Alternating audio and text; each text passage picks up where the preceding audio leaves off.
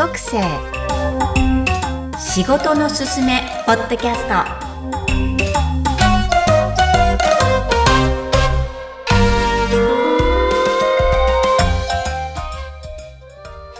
こんにちは、クロスのみきこです。今日のお客様はスポーツプロモーター堀郁さんです。郁さんはアメリカカリフォルニア州オレンジカウンティで約ごねん過ごされた元 ティーシーケー です。ぜひ郁さんの ティーシーケー ストーリーお聞きください。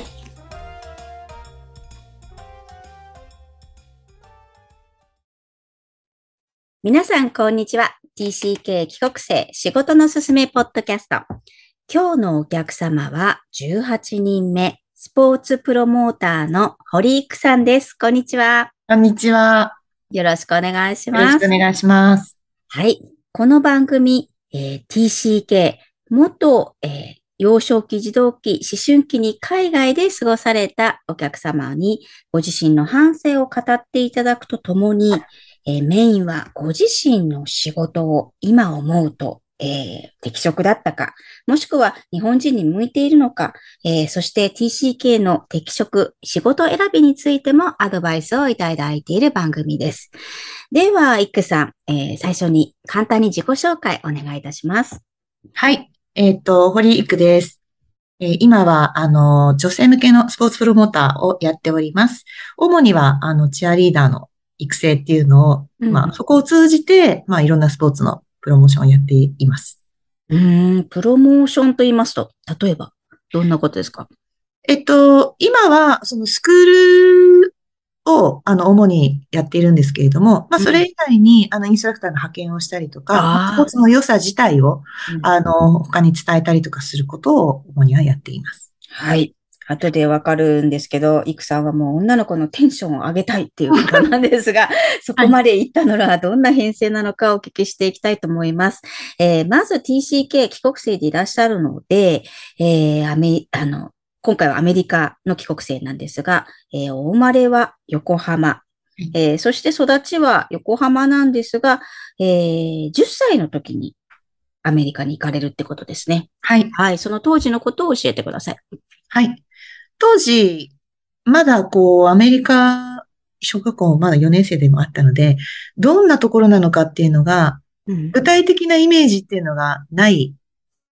状態で、まあ、引っ越すことになり、うん、えー、最初は、あの、大草原の小さな家みたいな、あの、感じかなっていうイメージをするぐらい、友達がもら、友達からもらったお選別のノートを、いや、もうアメリカは黒板に書くから大丈夫って言って、なんか、謎のこう、リアクションをしたりとかするぐらい、全くイメージがついてなかったです。はい。実際引っ越してみたら、あの、まあ、そんなに大きくは変わらなかったんですけれども、うん、まあ、小学校って日本と全然こう違うので、まあ、最初はもう、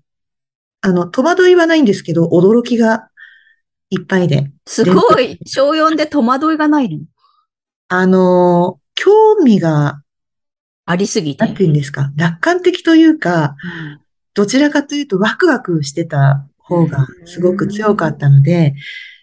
え、今度どんな感じなんだろうっていうのをこう、楽しみにしていました、毎日。えー、だって英語ができないって打ち合わせの時におっしゃっていて、はい、現地校に行かれてるわけですから、はい、まあ、最初は何もわかんないわけですよ。そうですね。何もわからなくて、あの、my name is Iku って、I'm from Japan っていうのを、一生懸命父親から習って、もうそれをそこら中で、そこら中で言いまくるっていう。言いまくれる子なんですね。言いまくれる子でしたね。これだってね、二パターンやっぱ日本人だとあるわけですよ。そんなに言えた子ばっかりじゃなかったと思うんですよね。はい、ほとんど黙る系の子が日本の大多数だと思うんですけど、I'm Iku, I'm Iku って言えるわけでしょ。そうなんですけど、まあそれをまたあのバカにする子もね、やっぱり言いましたよね。うん、私の真似して、うん、My name is Iku, I'm from Japan っていうのを真似する憎たらしい男子とかがいましたね、クラスに。きっと思いながら、あの、いましたけど。なんか、じゃあそれができたから必ずしもソフトランディングできるとは限らないんですか？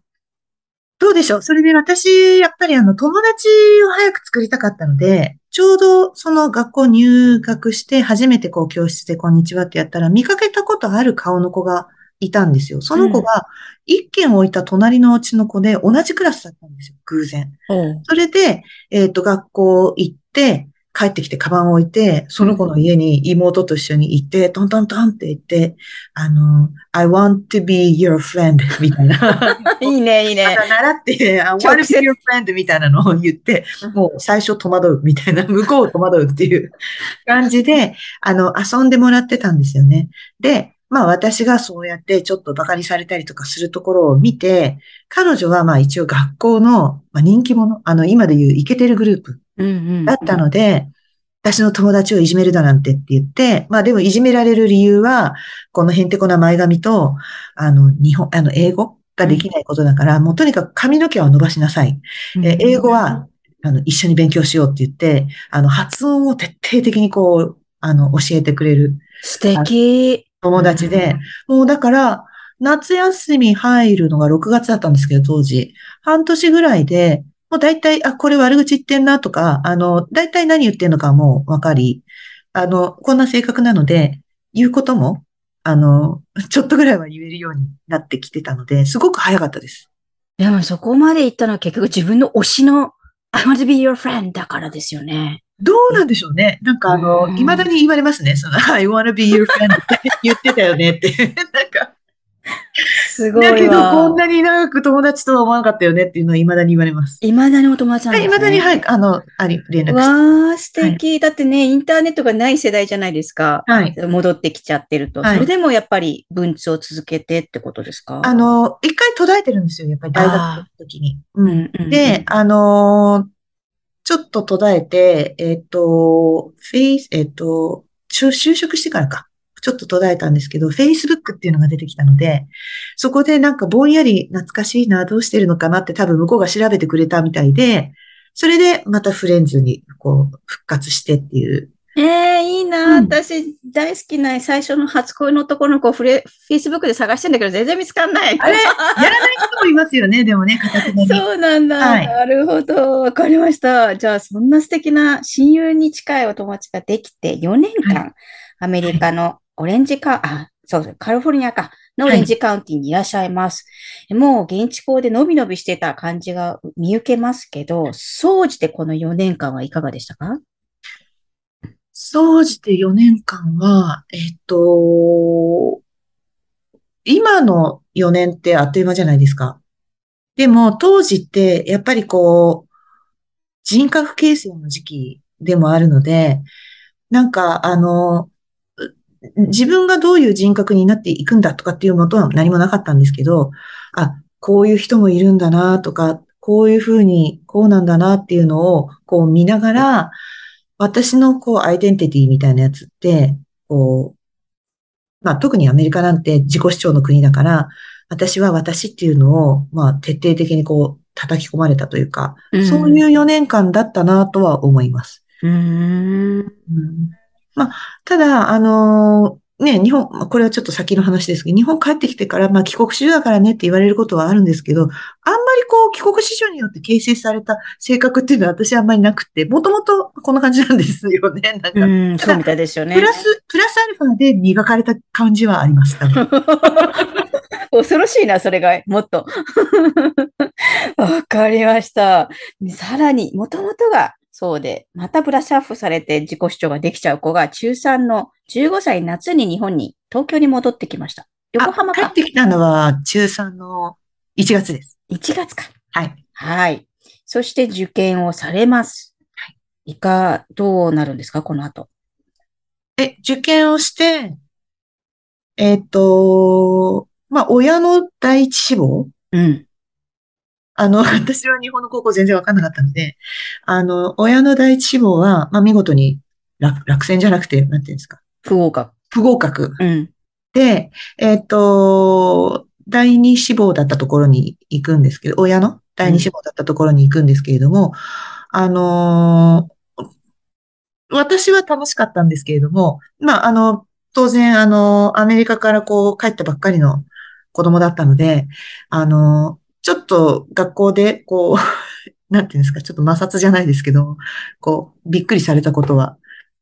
ありましたね。うんはい。受験自体はそんなに、あの、まあ、問題がわかんないっていう問題点はありましたけど、この質問の意味がわからないっていうのはありましたけど、まず最初にそこを勉強しましたね。問題の意味を解く。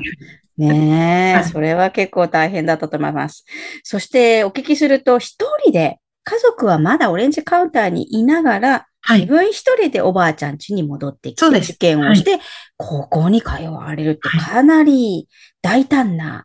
親としても大胆なその決断と自分自身も果敢な少女という感じがしますが、いかがでしたか？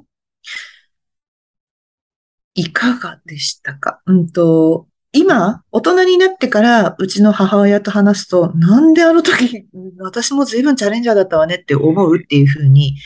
言うんですけど、私は、あの、あんまりこう、まあ、いつか帰ってくるからっていうのがあったので、まあ、ただちょっと根っから寂しがり屋なので、あの、お母さんいなくて寂しいな、お父さんいなくて寂しいなっていうことは多々あったんですけれども、まあそれをこう晴らすかのごとく日本語の勉強についていけなかったので、うん、とにかくそれをやるのに精一杯、うん、と、まあ部活もやってしまっていたので、うんうん、まあ、部活や、えっと、チアですね。うん、はい。なので、うんうん、あのー、部活やってしまうともう今度、あの、疲れちゃって勉強でできなくなっちゃうっていう言い訳なんですけど、あの、できなくなっちゃうし、もうそのスケジュール管理っていうのが、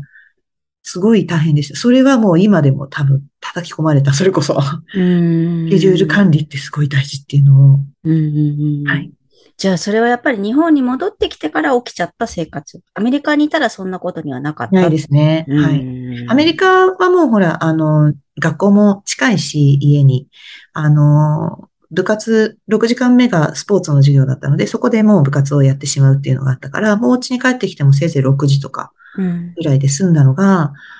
うん、えっと、学校、部活終わって、えっと、ちょっと、たった、なんかこう、スナックじゃないけど、立ち食いみたいなのみんなでして、ちょっと喋ってから帰ってくると、まあ、しちじはんぐらい。で、そこからご飯の支度して、うん、洗濯とかしてお風呂に入ってってやると、あの、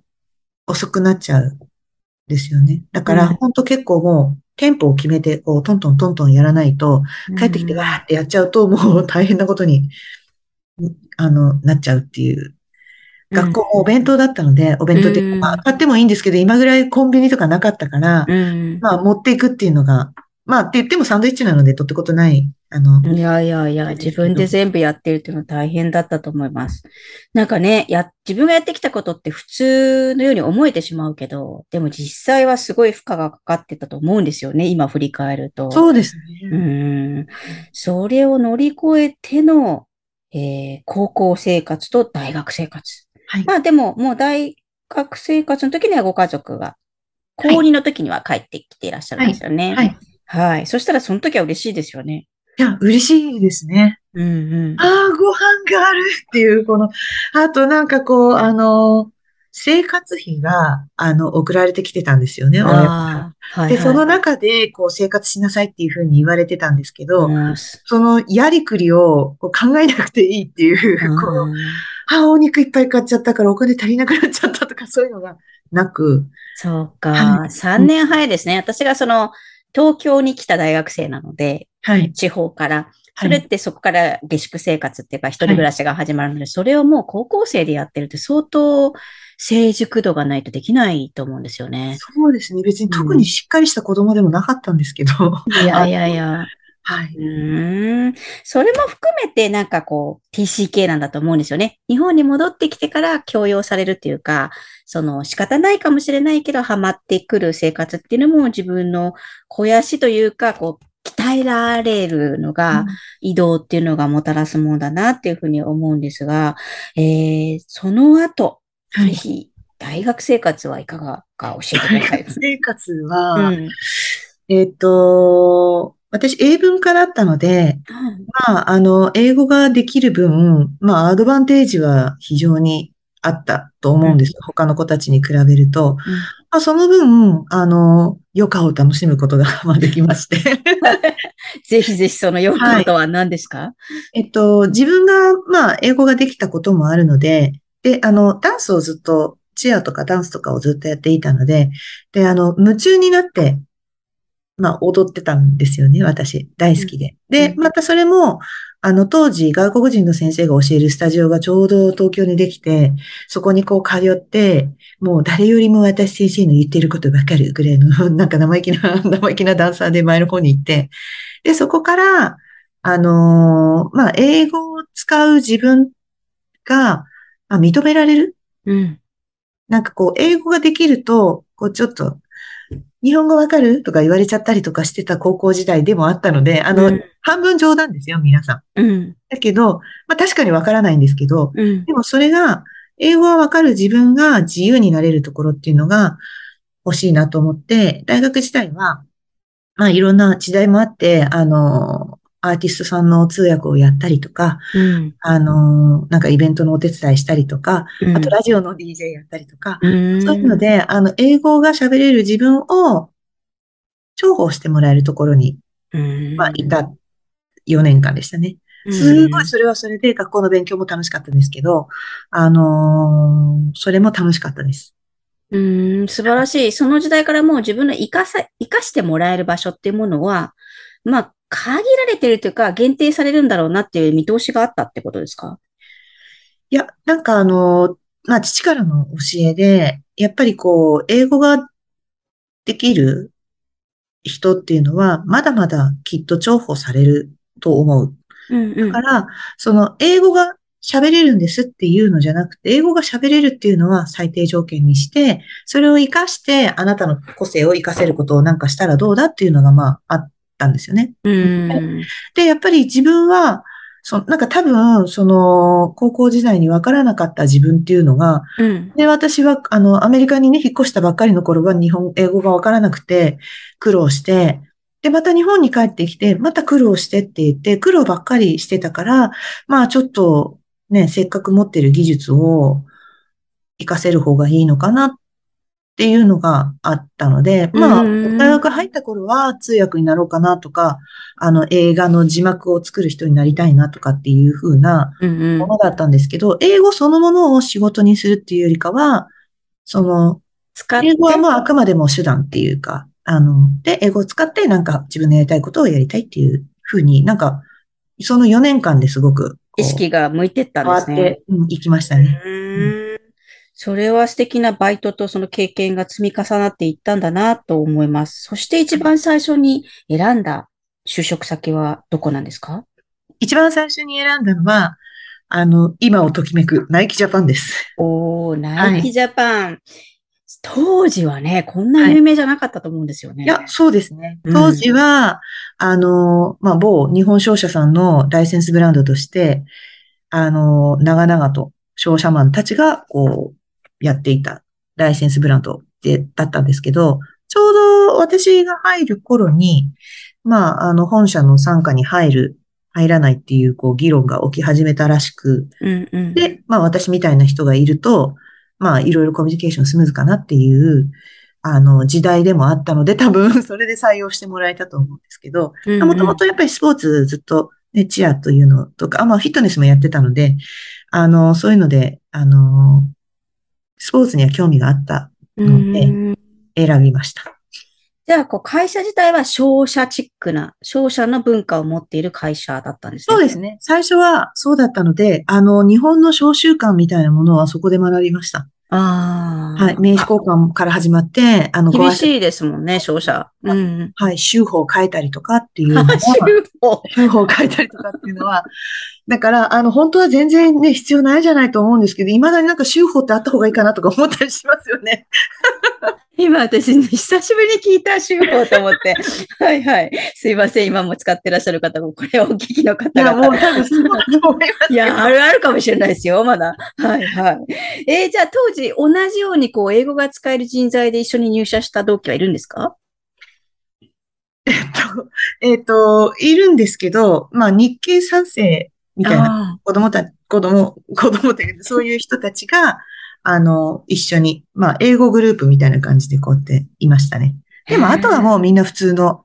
日本の大学出た人が圧倒的に多くて。はい。えー、今思うとそこではどんなことを学んで、どんなことが良かったですか？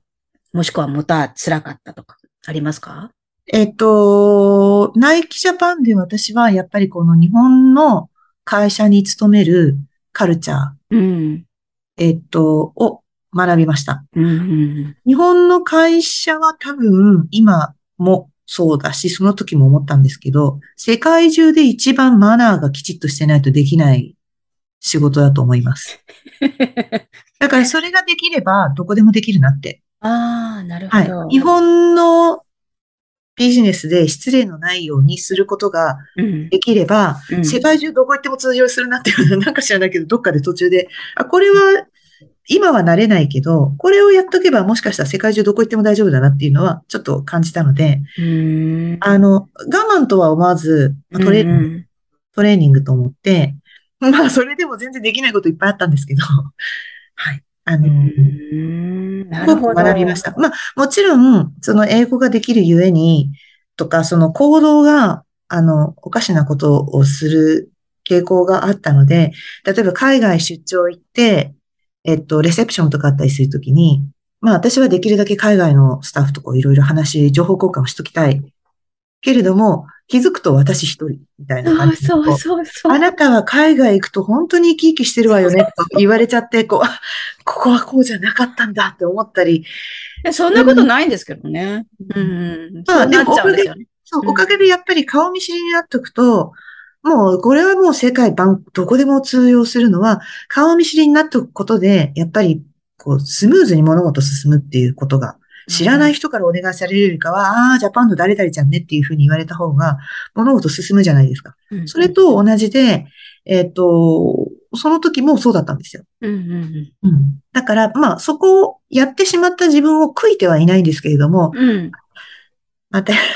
またやっちゃった私って思うことは、まあ、ちょいちょいありましたけど、うんうん、でも別に、あの、同期はそれを、またやってるよねっていう感じの、で、こう、認めてくれていたので、そこに関してはあまり、あの、まあ、苦労は多少はしましたけど。そうなんだろうね、はい。そこがじゃあもう、あの、最初の日本社会の、ある意味せん、洗礼を受けたところでもあり、はい、のびのびもできたけども。はい。はい。っていうところなんですね。はい。なんかあの、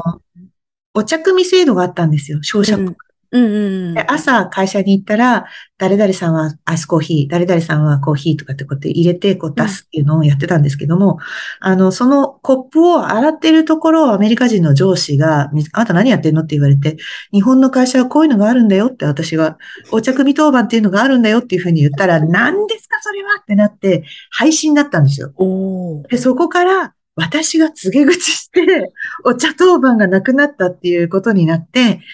やったーっていう人と、なんだよっていう人がいたって、別に何でも告げ口じゃないんですけど、ただ聞かれたことに答えただけだったんですけど、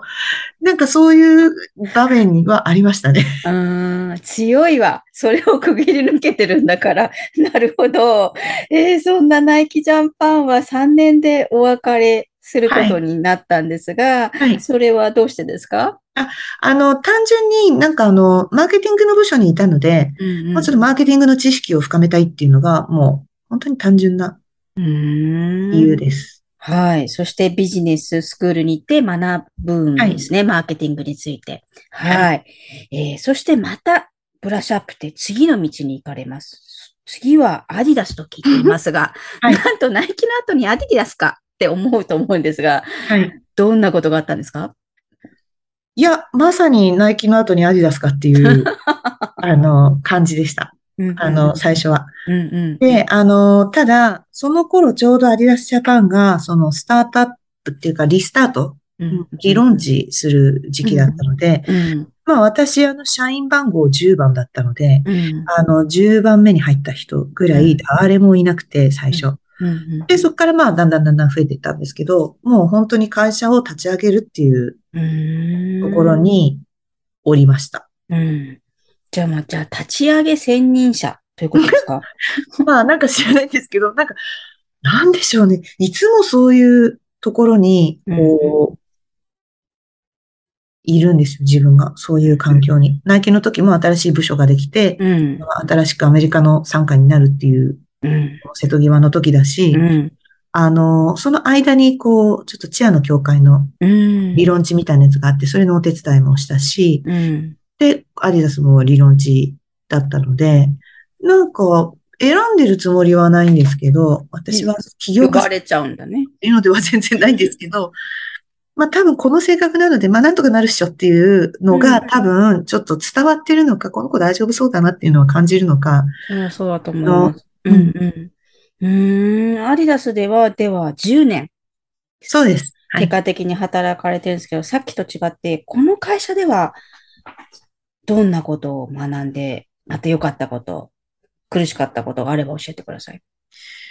えっと、学んだことっていうのは、もう、その、自分がおぼろげながら、こう、こうかな、かなって思いながら、与えられてやってきた仕事が、まあ自分の仕事としてちゃんとやりなさいっていう、自分でプロジェクトをこう、きっと組んだりとか、うん、あの、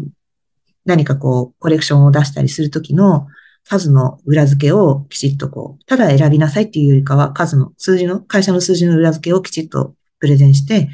えー、相手にプレゼンをして納得してもらってっていうプロセスがものすごく多かったんですよね。プレゼンテーション能力っていうのは、まあそこで、あのー、特訓、特訓をしました。うーん。じゃあもう立ち上げからずっとそう作り上げる。その中でどうやって表現していくか、プロモーションしていくか、プレゼンテーションしていくかっていう中で、はい、ずっと歩みがあったと思うんですよね。はい、で、まあ、うん、あの、アディダス自体は、あの、実はドイツの会社なんですね。うんうん、で、私はアメリカの帰国市場なので、来期もアメリカの会社だったから、まあ、アメリカの環境にはいたんですけど、まあ、インターナショナルな環境っていうのって、実はあんまり自分の身を置いたことがなくて、で、アディダスジャパンに入ったら、自分の直属の上司がイギリス人で、うんまあ、社長がフランス人で、うん、デザインヘッドはドイツ人でっていう、あの、で、カウンターパーソンは香港の人でっていう感じの、まあ、非常にインターナショナルな環境だったんですよね。で、正直、最初の、あの、イギリス人の上司の英語を聞き取るのにいっかげつぐらいかかる。あ、わかるんですけど、もう一回言って、もう一回言ってっていう感じのが、えっと、いっかげつぐらいかかって。まあ、なので、まあ、皆さんそれぞれの国の主張を、こう、押し、押し付けるわけじゃなくて、押し出してくる。うん。その中で、自分の意見は、自分の国はこうですっていうふうに、あの、自分の意見というよりかは、うちの国の意見としてはこうですっていうふうに言わなきゃいけない。と、まあ、芯を持っていないと、まあ、ブレブレ、交互がいいんじゃないかって言ったら、まあそうだねってなって、こっちがいいんじゃないか、まあそうだねってやってると、こう、ブレブレになっちゃうところを、自分っていう、この、まあ、まあ、日本だったら日本っていう軸をきちっと持っていないと、あの、もう本当に大変な、会社自体が、ね、私のチーム自体がこう、バラバラってなっちゃうので、そこでこう、しっかりと、まあ、コンセプトとか、まあ、マーケティングでよく言うコンセプトっていうのをしっかり持つっていうのが、このじゅうねんかんで、これもまた特訓されましたね。うーん。コンセプトね。はい。うーん。なるほど。こうやってこう、スポーツ、なんかこう、商品を売ってるんだけど、やっぱスポーツをベースにした商品なので、スポーツに関係していく人なんだな。しかもご自身がチアに関わっているから、はい、ということで、今は、えー、スポーツマーケティングをされていかれるんですね。はい、それはやっぱりこの変遷があったからこそそういう道に行かれたと思いますか？そうですね。あの、うん、これもまた、あの、私は専門がチアなので、その視点で言うと、まあ、チアのスポーツってまだすごく新しい、うん、あの、ですよ。で、日本でおそらくなんですけど、競技人口がにまんかさんまんかっていうぐらいのレベルなので、非常に小さい、まだまだベイビースポーツなんですけれども、まあ、あの、スキルはものすごい高いんです。うん、チアっていうのは。うん、でも、あまり誰にも知られていない。うん、だったりとか、あの、まあ、間違った、こう、認識を持っている人が多かったりとか、うんうん、まあ、そういうのが多い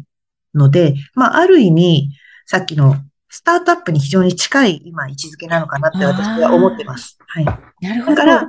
あの、今やってる、皆さんがやってることを何も否定もしないし、あの、間違えてるわけではないけれども、まあ、誰かしらが正しいチアのスタイルってこうだよとか、あの、そういうものを伝えていく。その輪を広げていくっていうのって大事なのかなっていうふうに感じているので、まあ、ある意味その女性のスポーツの広がりっていうの、まあ私は今はチアですけれども、それを多分ライフワークって考えてるのかなと思います。はい、なんかもう将来がそのチアに限らず女の人に関するスポーツをすべてスタートアップしていくんだろうなっていう。なんかそれが、なんかあの、今の時代ってこうなんかジェンダーフリーとかいう反面、なんかあんまりこうね、女性女性ってあんまり言い過ぎるのもなんかなって思ったりするんですけど、うん、まああの、たまたまなんですけど、そのパラアスリート、うん、あの、車椅子バスケとか、関わることがあったんですけど、うん、でもなんで女子の車椅子バスケってないのかな。ああ、確かに、確かに。うん。なんかそういうのをちょっと考え、でも、だったら、ね、車椅子バスケちょっと、ちょっと危ないかな。だったら車椅子チアやったらどうなんだろう。海外にあるんですよね。ええ、そうなんですか、うん。だからそういうのとかもっとやってもいいのかなって思ったりとか、うん、まあ女の子の選択肢って、イコールだからこそ、もっとあってもいいのかもしれないし、あの、女の子を応援する女の子がいてもいいのかなとか、うんうん、なんとなくチアって男の子の応援をする感じじゃないですか、うんうんうん、でも女の子って全然応援してもらえないんですよ、お母さんたちも含めて。だから女性を応援したいと思う、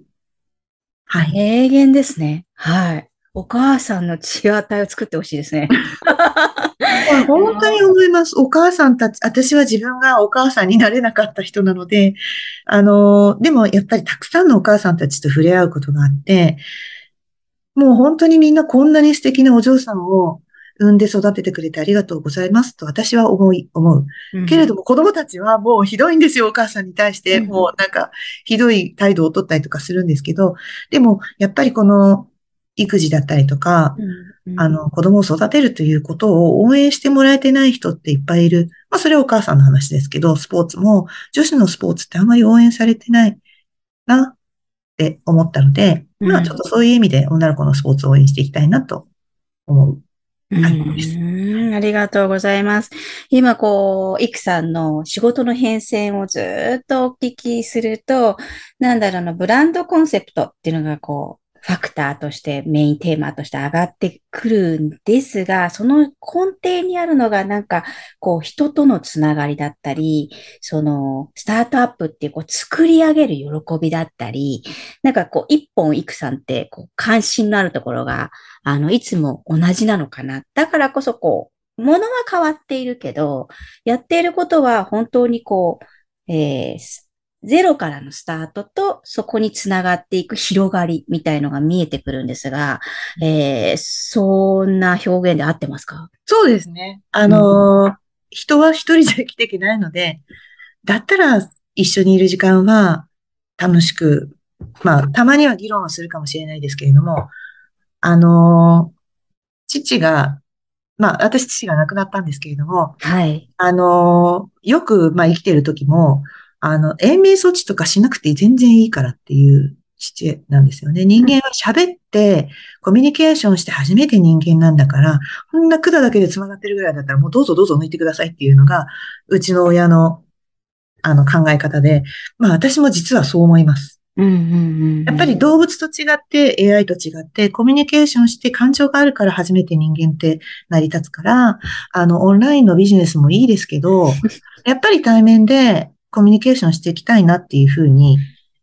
それはもうずっと昔から変わらないので、うん、今みたいなこんなデジタルな時代が来るとも思ってなかったですけれども、そうですね。やっぱり話してなんぼだなって、あの、思うことが、誤解も含めて、うんうんうん、誤解してるのって大体コミュニケーション不足だなと思うことが多いから、もっともっとたくさんお話しする人とつながっていれば、こんなことにならなかったのかもしれないなっていうのは、感じるので、まあそういう機会を作りたいのかなと思っています。はい。えー、こんないろんな変遷をされて、ぜひ今も続く帰国生っていう人生の子たちは、やっぱりいるわけで、こんだけ日本が外に出ていますから、えー、こう、日本社会における、まず仕事の選び方。いくさんのを見ると、やっぱりスタンダードは、やっぱりこう、えー、ナイキジャパンで得た。うん、そこがベースで、そこと比較してくるっていうのは、やっぱり最初に働いた会社って結構、うん、尾を引くとか、いい意味でも、ちゃんとベースになりますよね。そういう意味で、こう、日本社会に限らずですが、まあでもやっぱり日本社会が最初なので、あの、どのようなキャリアだったり、どういうとこに選ぶときに注目したらいいとか、アドバイスがあったら教えてください。はい、あの、自分はそうはしてなかったんですけれども、あの、会社を名前で選ぶよりは、えー、職種で選んだ方がいいのかなっていうのがあります。そのためには自己分析。うん、自分がこうコツコツ何かを一人で一人でこう自己完結型の方が好きなのか、それとも人とお話ししたりするのが好きなのかっていうのによって、多分職種って変わってくるはずなんですよね。コツコツ自己分析したい人は、あの、なんていうんですか、こう調査とか、えっと、マーケティングもある意味コツコツやるんですけど、うん、まあ、でも話さないとあまりできないからあれですけど、まあ、だし、えっと、人との、こう、おしゃべりしたりとか、そういうのが得意な人っていうのは、まあ、あの、コミュニケーションを必要とする、まあ、接客とは言わないですけれども、うん、あの、そういう仕事になってくるし、営業だったりとか、そういうふうになってくるし、うんうん、もちろん営業、一生営業ってわけじゃないと思うんですよね。そこから多分、いろんなところにこうやって、いくと思うから、あのー、職種ってどんなものがあるのかなっていうのを勉強するといいかなと思います。特に大学生たちは。あの、どうしても日本の大学ってブランドでこう入ってしまうところがあるので、何学部で、えっと、何を勉強したっていうのがあんまりこう活かされない就活になってしまっているような気がするんです。まあ自分もそうですけど、あの、ただ、こう、持ってるものを生かして、こう、仕事につないでいくのが多分ベターだと。自分の強みを生かして。それがまあ、たまたま自分の学部の勉強じゃなかったとしても、あの、自分がこういうのに向いているっていうのを理解するよねんかんだと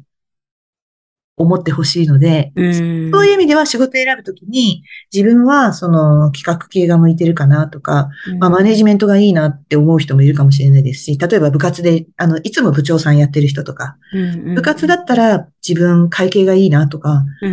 自分だったら外商がいいなとかって、あの、外の学校とやり取りするのが好きだなっていう人は、まあ、そういうふうに自分を置き換えて、それが強そうな会社っていうふうにするといいのかなと思います。うん、それがたとえスタートアップ、スタートアップだったとしても。いやいや、スタートアップに向いてる人材ってやっぱあると思うので。そうですよね。まあ、はい。いくさんの経歴からすると、えー、っと、立ち上げ、特に、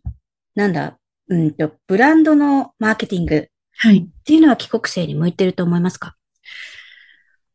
帰国生にブランドのマーケティング向いてるとは思いますね。スポークスパーソンになれると思いますね。やっぱりお話しすることが、多分得意だと思うんですよね。普通に日本に育っているよりは、うんうんうん、あの、おそらく、こう、海外だと、いろいろ、なんかこう、みんなの前でお話ししなきゃいけないケースって多いと思うんですよね。高校とかだと。うんうん、あのディベートもきっとしなきゃいけないし、それ考えると、あのー、向いてるとは思います。うんうんうんうん、ブランドの話を、こう、楽しく伝えていくっていう。うんうんうん、はい、うーん、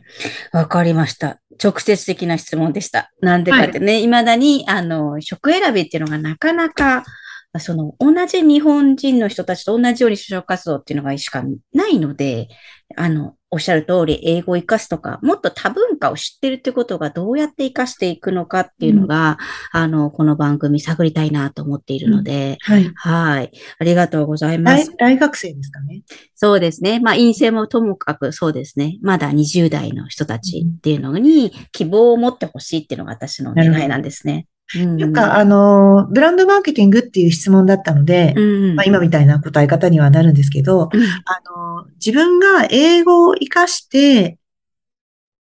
英語の仕事に就くのではなく、英語を活かして自分を活かせる仕事がいいんじゃないかなと思います。そうですね。さっきにもおっしゃってましたもんね。はい、自分の個性を活かせる。はい。うん、私は、うん、多分自分の強みが、えーっと、日本にいることによって多分価値がある。うん、と思うんですよね。今私英語が喋れて海外がお庭みたいになっている状態っていうのが、あの、日本にいるからこそ今価値があって、あると思うんです。これがもし今同じ立場でアメリカに今度拠点があった時に、多分お客さん、日本人がお客さんになるはずです。多分アメリカにいる、確かに日本のことが知っている私っていうのが価値になるので、だから、まあ、多分、それを受け入れないと多分、いけなくて、あの、どこにいると、あ、どこにいるとっていうことよりも、その、自分に何ができるのか、何が、あの、価値があるのかっていうのを知るっていうのが、まあ難しいですけどね。そうですね。仕事やってみないとなかなかわかんないですよね。うん、はい。でもまあ、帰国の子たちは、まあ基本多分明るいはず、明るいというか、まあポジティブなはずなので、あの、まあ私が言うのもなんですけど、もうここで一生、あの、捧げるというのではなく、あの、最初の頃はジョブホッパーと思われるかもしれないですけれども、あの、ここはちょっと違ったな、じゃあここっていうふうにしてもいいと思うんですよね。うん、ただ、一個だけ言うとすると、嫌で辞めるのだけは辞めた方がいいと思うっていう。うん、ここの会社嫌だなって言って辞めると、うん、もう、あの、嫌な黒歴史にどんどんなってっちゃう。うん、だから、あの、自分はこれをやりたいっていう、ちょっと自分の入った会社だとこれができないとか、これがあんまりなかった。だから、次の会社っていうのだったり、ここではもうある程度もうやったからもっとビッグなことをやりたいとか、もっと、もっと深掘りしていきたいとかって多分変わってくると思うので、それで次にこう、どんどんこうやってアップグレードしていくのはいいと思うんですけど、嫌でやめちゃうと、こう、どんどんなんか、だから、平たく言うと何でもいいんですよ、最初は。そうですね。まあ、つながっていける自分っていうのを作るのが大事なんだなっていうふうにおっしゃってるのかなとは思います。はい。はい、ありがとうございます。では、いくさんにも最後の質問をさせてください。はい。今後、日本社会で、もしくは、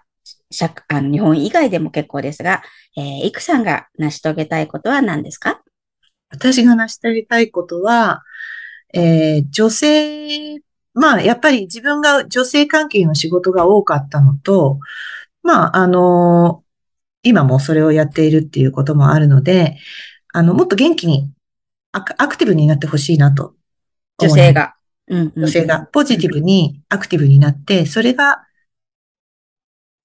それがいいんだよっていう世の中になってほしいです。うん、なるほどね。そういうふうにしていきたいなと思います。なるほど、こう。奥に三歩下がってっていうのも大事でいいかもしれないけど、はい、前にも出てもいいんだよっていうことですね。そうです。それはそれで、はい、多分日本の素晴らしいカルチャーだと思うんですね。うん、そのちょっと控えるとか、うん、そのわきまえるとかっていうのって、それはそれで大事なんですけれども、でも自分を殺しちゃやっぱりせっかくの命だからもったいないし、あの、やりたいことを我慢する必要はきっとないと思う。だからそこは柔軟にこう、あの、自分のやりたいことっていうのは何なんだろうなっていうのをこう、あと、それをある日突然全部放出しないで、ちょっとずつ、はい、あの、発信していくのって大事だなと。今、便利な時代で エスエヌエス とかもあるし、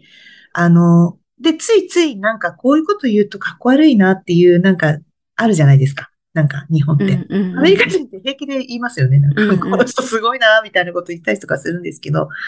まあ、あの、自分が思ってるほど人はそんなにあなたのこと興味ないので、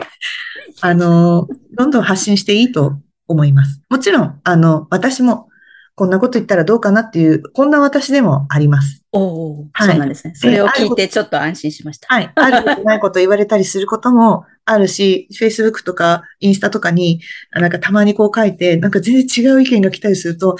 もう嫌だと思ったりすることは当然あります。でも、まあ、